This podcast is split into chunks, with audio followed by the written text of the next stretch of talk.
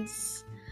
I hope you have all been doing great. The holidays are around the corner. I'm so thankful for all of you.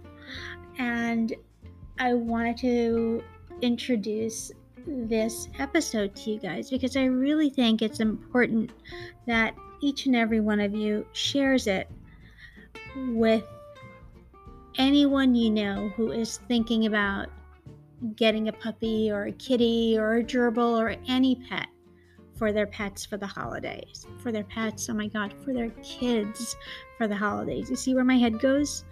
My head's always thinking about the pets. And this is why I wanted to put this episode out now.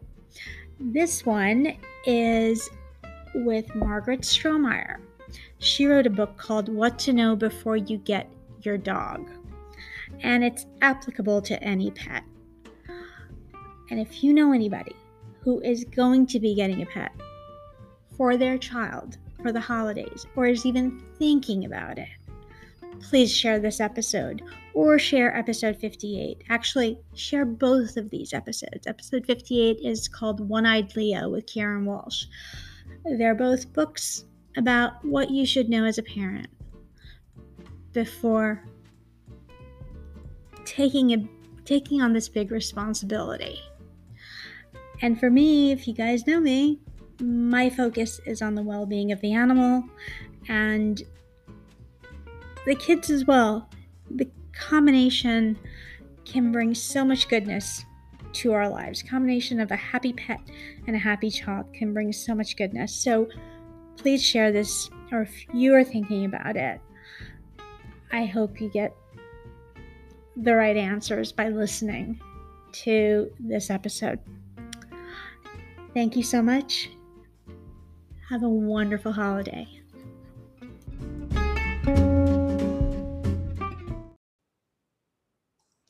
Hello, puppies and kittens, and welcome to the Petropolist podcast. My name is Tazz. You guys already know me. Okay, you don't know my guest. My guest is Margrit Strohmaier. She is an author. Well, actually, Margrit, you're a new author, and you're a pet owner, and you're a parent, and you're a designer, interior designer, and architect in architecture. So you're so many things. So I'm going to start with saying hello and welcome you. And uh, from there, I want you to tell me what this book it is that you wrote, What to Know Before You Get Your Dog, and why you you uh, decided to write this book. Oh, yes, so, hi, hi, nice to meet you, and I'm so happy to be here. yes, you are right. Uh, I I'm a new author, and um, primarily I, am an animal lover and I love especially dogs. And I wanted to teach my daughter and other children that taking care of a dog is an important responsibility, but it will also be a, a rewarding, a wonderful reward. So when my daughter was about eight years old, she was begging us to get her own dog. Uh, even though we had a family dog, she still wanted her own dog. Um, and so, so many families go through the same situation where the kids are begging them to get a dog. And many times, parents um, and kids are not aware of what's involved to care for one. So I wanted to make sure my daughter really knows all the choice and responsibility it takes to care for one. So since she was literally begging us every day to get her own dog, I went to bookstores to look for a book which lays out in a simple way, uh, which a, a seven, eight year old child or even younger children can read easily and understand, um, where all the responsibilities and choice to care for one dog, for, for a dog is in that book. Um, I found many books, but not what I was looking for. So I decided to write my own. This is for what age group? this book is a, between the age group from three and eight. The illustrations are gorgeous. It hits on some really important points. And I, I think most parents are so busy and they're all over the place. And sometimes they are willing to say yes to their children without really thinking further ahead. And uh, I hope parents read this book before they hand it over to their kids. Um, so, your daughter started asking for a dog at age eight. Is that when you started writing the book or thinking about it? That's yes. That's when I started writing the book, and I do agree with you. I um, this book it, it's just because it's written in a in a rhyming format. I wanted it that kids actually can read it themselves.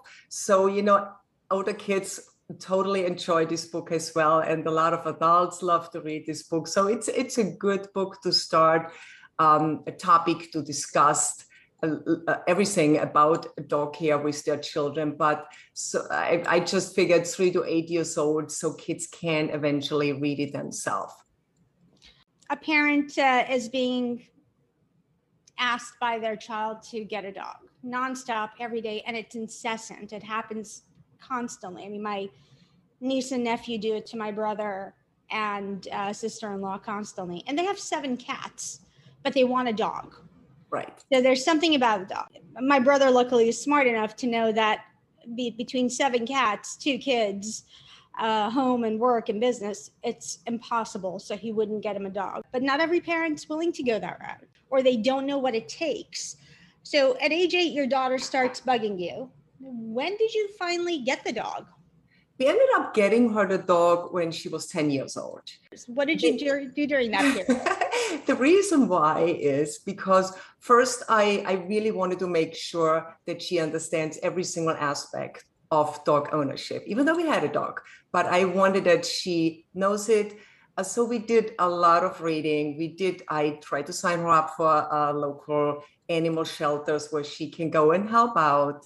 I talked to my friends who had like I wanted to mention, my dog really wanted a toy breed.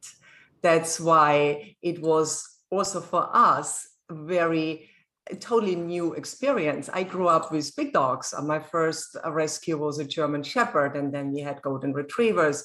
So she wanted a toy breed, and she was totally hooked on having a, a tiny little five pound Pomeranian.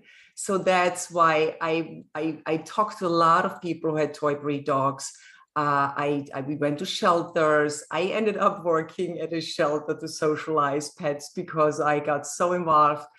Um, we contacted local breeders because shelters did not have a toy breed available when we wanted one.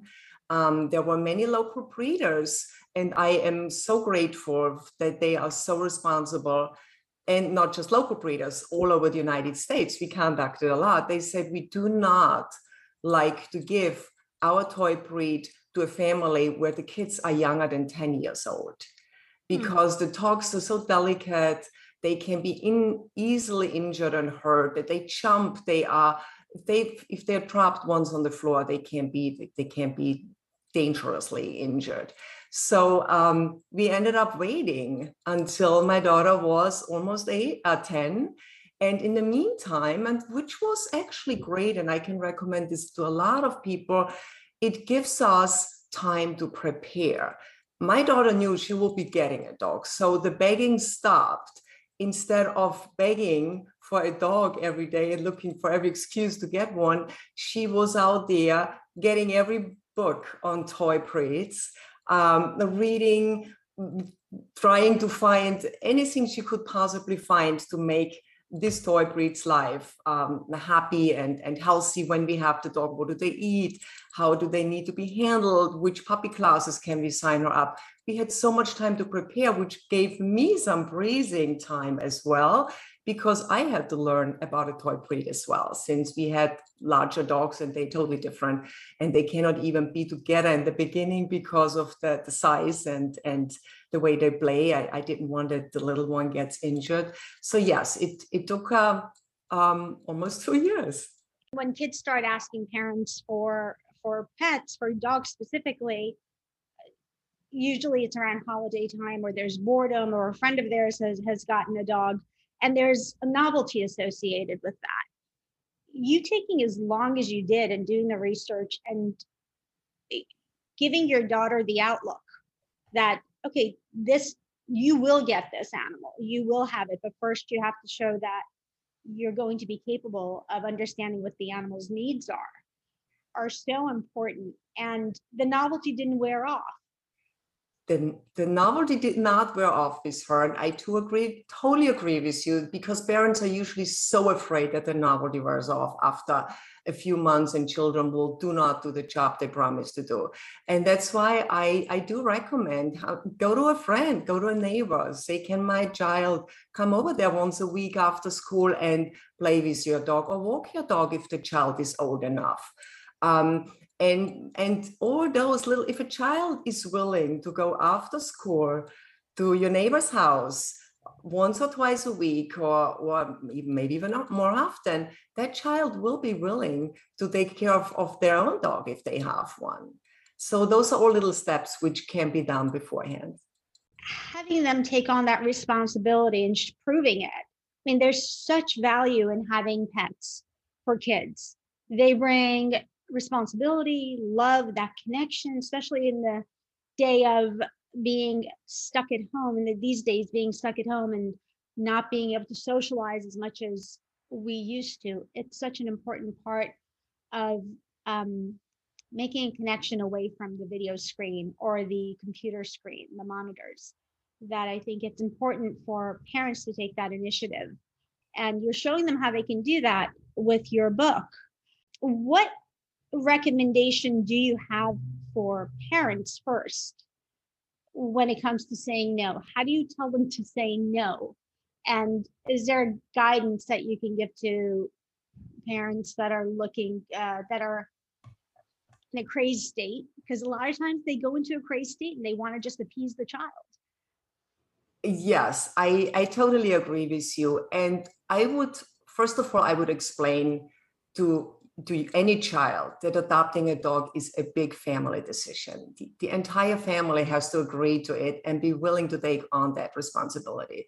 If one family member is not not agreeing to it, I don't think a family should really take on should take on a dog because it it affects everything in the household from cost of care to cleaning. It, it impacts vacation plans, and the kids just need to know the how and the why and if they understand if they understand that uh, they usually you know kids are fairly easy. Um, and if if you make clear to them and that they understand a dog is not a toy a dog is a living thing and it needs to be cared for every day uh, for the entire life of the dog which means being being consistent with feeding with walking with playing it's just like having a baby.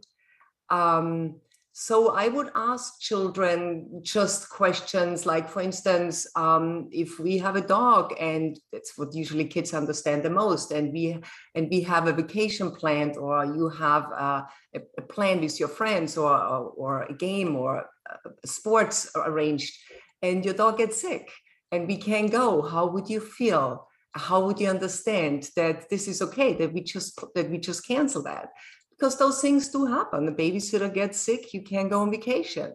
How would the kid react? So I, I usually try to explain and, and go over it over and over again and see how the kids react.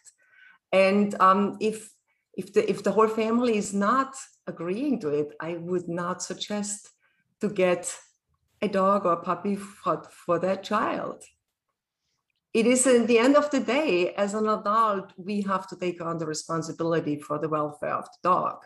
And a child can help, um, and the child can take on um, a huge part of, of the responsibility. But at the end of the day, it is our job to do it. Why I'm going completely off the subject because I want the parent, I want parents to kind of absorb that. That why a rhyming book? Why did you write it in this in, in this style? Uh, a couple of reasons. I love the rhyme. Uh, number one and number two, I just think it's easy to read. Children remember it faster. Children can learn each stanza or each verse on their own and then they feel very my daughter was very proud at the end of the day that you know I mean actually my daughter was old enough to read but younger kids are very proud when they can read the book by themselves because it's it's easier to remember and and that's why that's why I did the rhyming book. It's definitely memorable, yes, and, yes. and kids will repeat it. And they will repeat yeah. it more often. I, I love that they they will take a segment of it and repeat it. what about the dog that you already had? Why didn't wasn't why wasn't your daughter satisfied with having the family dog as opposed to wanting a toy breed or wanting something specific? Why wasn't she satisfied with that? She, oh, she loved her. She was totally happy and satisfied. But this was, it, it was a family dog, but it was also my husband's dog. It was kind of my husband's baby, and he took on all the responsibilities from training to feeding and my daughter would have loved to participate and do part of it but uh, so yes she wanted to have her own dog and she wanted to train the dog and feed the dog and take care of the dog oh, that's interesting because i mean when i see parents taking on that connection when parents have connections with with their pets and the children watch that they want to they want to imitate that yes that that's such a sweet that's so sweet. I was just curious if that was. Yeah, it is sweet. Yes, I agree. As a parent, we should be role models. We we should be because our kids love to be the way we are and imitate us. And um, and she also wanted a, a small dog. She wanted something she can. She's the only child. Something she can hold on to, and and it's just that's what she always wanted. So you got your dog from a reputable breeder. Yes and um, tiny little thing. It's a Pomeranian, correct? Correct. It requires a lot of care. These small breeds, people don't understand how much care goes into a small breed. And I mean, the grooming alone, if you don't groom them, my God, these poor animals suffer. And uh, POMs, especially, they suffer from alopecia if it's not genetically uh, adjust if they're if the breeder hasn't genetically uh, worked with them so they don't develop it. There's so many factors that go into the smaller breeds. And here's your daughter at age eight looking for a tiny dog. Is there anything specific you want to share with parents whose kids are doing what your daughter did about the type of dog to get and what to look for and where to go and what not to do? Um, yes, no, I think it's very important that the dog fits into the family's lifestyle. In in our case, um, we, we love dogs. I mean, I I we, we, we would adopt probably any dog, but it's it was very difficult. That's why I was glad I had some time to prepare. Just alone, uh, how do I how do we get our dog, you know, from the breeder to our place? Our our dog was we we found a breeder an amazing breeder in California and we live in Connecticut. So how do you fly the dog over? So we, we had to hire a dog in a puppy nanny because those small breed dogs, they need to be um, they every every hour on the plane they need to be fed. We have to make sure the sugar level is is balanced. And so I did not have that experience to do that. So I wanted to hire someone professional who brings the dog to us. And then when we got her, um, our she was only about. So it's uh, it's it's everything. We had to keep them separate from the from the larger dog and everything around the house had to be baby proofed every small item and you know how puppies are they mm. want to smell play and eat everything they can find. Uh, even outside the first time she saw grass she was like I mean, she was so excited and she saw a buttercup flower and she played with the buttercup flower. And then she played with another one. And then literally uh, 15 minutes later, she was sleeping and not moving. And we had no idea why until we Googled it and found yep. out that those flowers are toxic. Mm-hmm. And we rushed her to the emergency room and we caught poison control there. And luckily, she only ate too and it was okay but they put her on medication for a whole week because they can cause blisters in her throat. Yep. and those things i never had to worry and consider with a larger dog because a larger dog you know even if a larger dog eats one flower it's it's not a big concern. It's with everything. It's with little dog biscuits. Uh, we, we we went we had a friend over with her small dog and the dog dropped the dog biscuit but the dog biscuit was the size of an inch. Too big for our dog. She grabbed it. She choked on it. So we again um, you know rushed her to the emergency room. That was not just the puppy the first you know uh, seven eight nine months.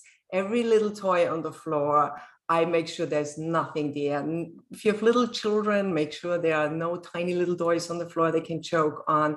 When we walk her, I walk literally three feet ahead, making sure there's nothing on the floor, no chewing gum, because yeah. that again is toxic. And she stepped into chewing gum once and then she tried to get it off. And that could be toxic. Uh, half a, a chewing gum for a small sized dog like this, as you know, could be could be crucial. Yeah, especially yes. the sugar-free kind with the xylitol. The sugar-free ones, yes. Yeah, yeah. So those little things, but they are amazing. I just want, I, I just said like the things people should watch out for, but they are amazing. I, we can carry her everywhere. We, we bring her around. They are the most loving and caring dogs. Uh, super protective dogs. They are watchdogs, not just not just the you know little play dogs and my daughter and her they they bonded amazingly and uh, the way they bonded and the way they connected and how much he learned from having this dog how much we all learned from having mm-hmm. the dog this dog is is just amazing here you are bonding with this pet and you're having all these issues that you have to address and look out for and you're a seasoned pet owner you've had pets your whole life, right? You said you had a German Shepherd and you had two Goldens. Having dogs wasn't new to you, just having the small pets. But here you are, a seasoned pet owner, and you have another pet, and all these things are happening emergency visits, dogs eating things that they shouldn't be. And you immediately was, were smart enough to look at, look up, you know, the plant that your pet consumed. Those are all important factors not everyone does those things. So it's a scary place to be. You have to be prepared. And you said that you had to prepare your home because they'll pick up anything. Now you are in interior design and architecture.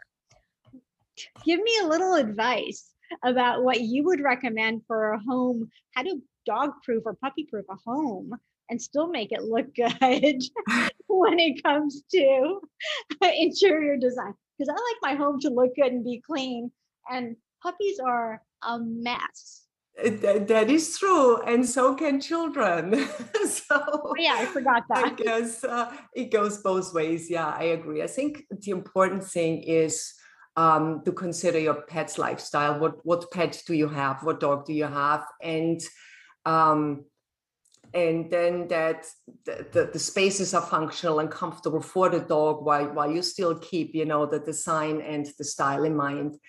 Um, I would say the important, the most important thing is create an area like a dog friendly area where the dog can be, especially if in the beginning when they're puppies, don't let the dog run throughout the whole house.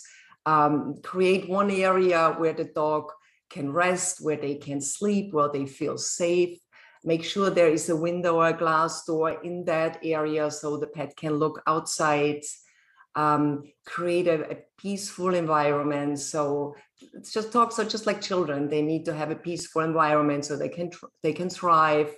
They they can get overwhelmed when it's stressful or when there's loud music playing or when there are lots of toys and things playing uh, laying around, and and just keep it safe for for the dog. So make sure you have um, um, you have um, things stored stored higher. Um, you keep the the dangerous plants, store them high, keep them keep them out of of the way where the dog can actually reach it. Keep the food out of reach. Use latches all over the house if you can. Get gates. Um, block off areas where they are not allowed to go. I mean, you you can. We also create areas where, um, like in in in in in in mud in laundry rooms where the dog can get their own dog pass or their own dog shower. So that can all be done tastefully and still clean. Pet stations we create uh, where we, we we we include storage cabinets like i said and dog treats and litter boxes and pull out bins for the dogs where we can put everything and, hang their their leashes. Um, so it's it's just a little bit of work and and if you have one room in the beginning later on they can go throughout the whole house i think it's easier to keep one room neat and tight than the rest one more question. Kids are sometimes oblivious. They just get up and go, right? Especially within that that age group, you know, that eight to 12 age group, you know, they're focused on one thing and they get up with their iPads or their um, tablets and they just take off. And when you have a small dog around, the whole focus of you of the you as a as as a as an adult is different. You have to keep looking around your feet. How did you guide your daughter to have that awareness, or is this something that she learned over time herself as she was doing the research between the ages of eight and ten? I mean, your daughter was very mature for her age. yes, I think she was, and and it was part of of the experience. Always having a pet in our house. She grew up with dogs, so we always had to watch for make sure the door the door is not open, so the dog cannot just escape. And make so yes, she learned at a very early age, and then we did a lot of reading, and it comes with experience as well. So you would say the research is really imperative. The research is imperative for everyone. For it was imperative for me as well I learned a lot, and especially for her, yes. I cannot, um, yes, absolutely. So I definitely recommend that if you are looking as a parent to, if you're considering getting a dog, please start with this book, What to Know Before You Get Your Dog. Uh, Margrit, anything else you want to leave us with? No, I just also want to say dogs um, just the the most the most amazing life lessons for children. Children learn so much like you mentioned earlier and i don't want to i i can't stress this enough that uh, kids learn to be responsible to be compassionate to, to to to gain empathy respect and patience when when they can care for a dog. Because a kid who who cares for a dog learns what it feels like to have a living creature rely on them and that teaches them so many life life lessons and valuable things. And i think it's very important that children have that as well. But the research and the responsibility and and the knowledge um, that needs to be done first. Absolutely. And, one thing I, I would like to throw in there and i know you and i discussed this before we started record, recording was um, don't rush into purchasing an animal, running to a pet store, seeing them in a window. Uh, it's it is a lot of work, as we just indicated.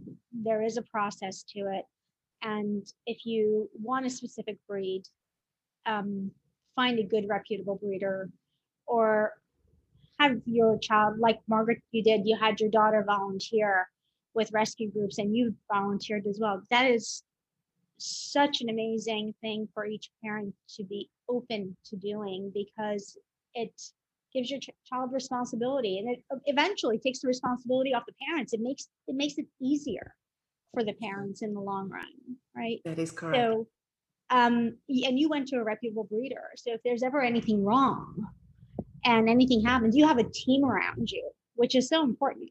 You are so right and even now i i I text her anytime there is anything with our puppy, and and they are amazing. I can highly recommend them. I would. Um, they, you're absolutely right. I even had to sign a contract for whatever reason. Uh, I I'm not willing to to care for this for this puppy anymore, they will take the, the puppy back. And that is so important. Many parents buy their children a dog because they want one and they, they want it, they get it as a birthday gift or they get it as a Christmas or Hanukkah gift. And they do not realize uh, what's involved. And then several months later, they can't handle caring for that poor puppy. And unfortunately, they, they have to be rehomed. And this is an, a very stressful and emotional situation for everyone involved, but especially for the pup. And I think every pup should find their forever home in the very beginning.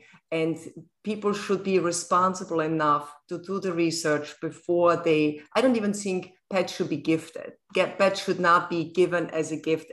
Like in my book, I say a dog is not a toy, you know, it's not. You cannot return a dog. I mean, sometimes I have to say there are circumstances where it's better when the dog is being rehomed because you know a family member may not be able to care for the dog well or, or someone may die so dogs do go back into shelters but don't just purchase a get a dog uh, because it's it's a gift for your child.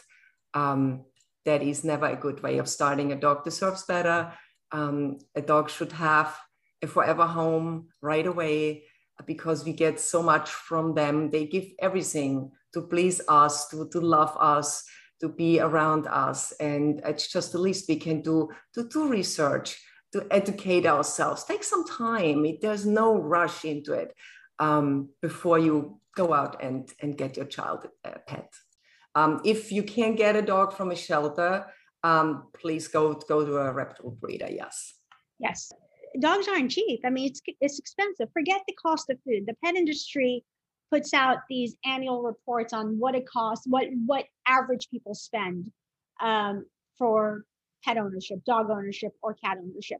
I think 2019, uh, the report said like $800 a year for a dog. I'm like, what?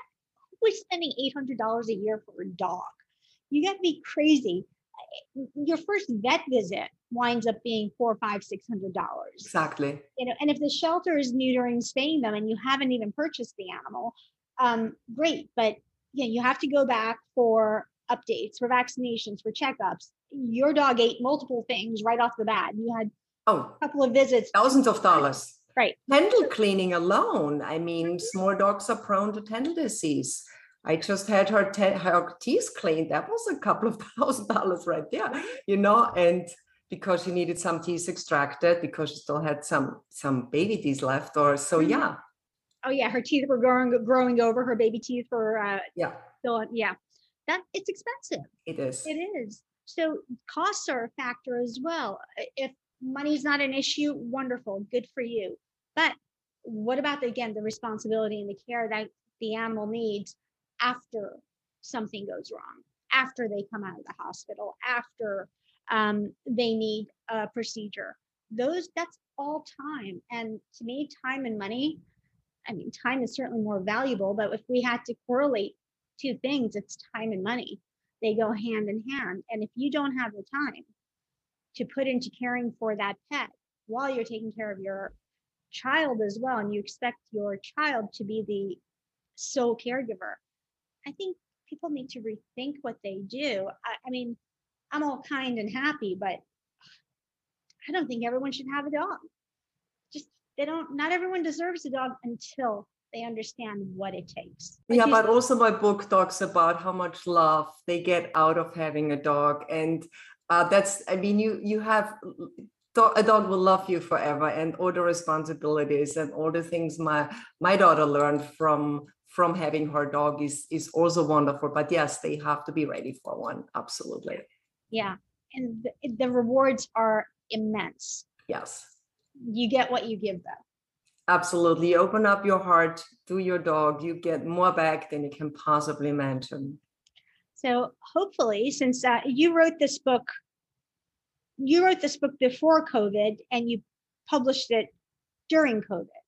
That's correct. Yes. Because you saw this, what was happening with the shelters, and you were. That's exactly right. I wrote this book before, and then during COVID, when I saw that the shelters are emptying out, a lot of families are getting dogs because they feel like they have time now.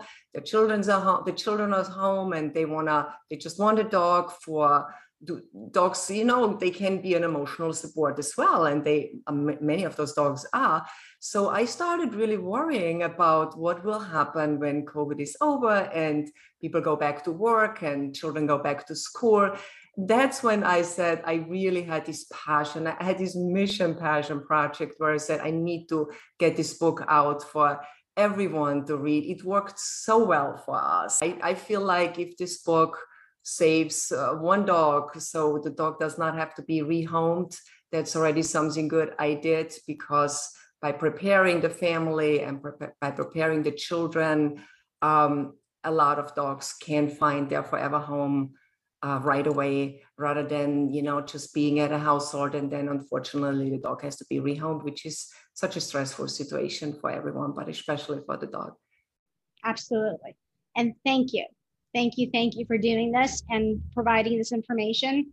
I know your background is has nothing to do with pets. It's all about love and doing good. And um, thank you for opening up the pathway for kids to learn and love pets and grow with them.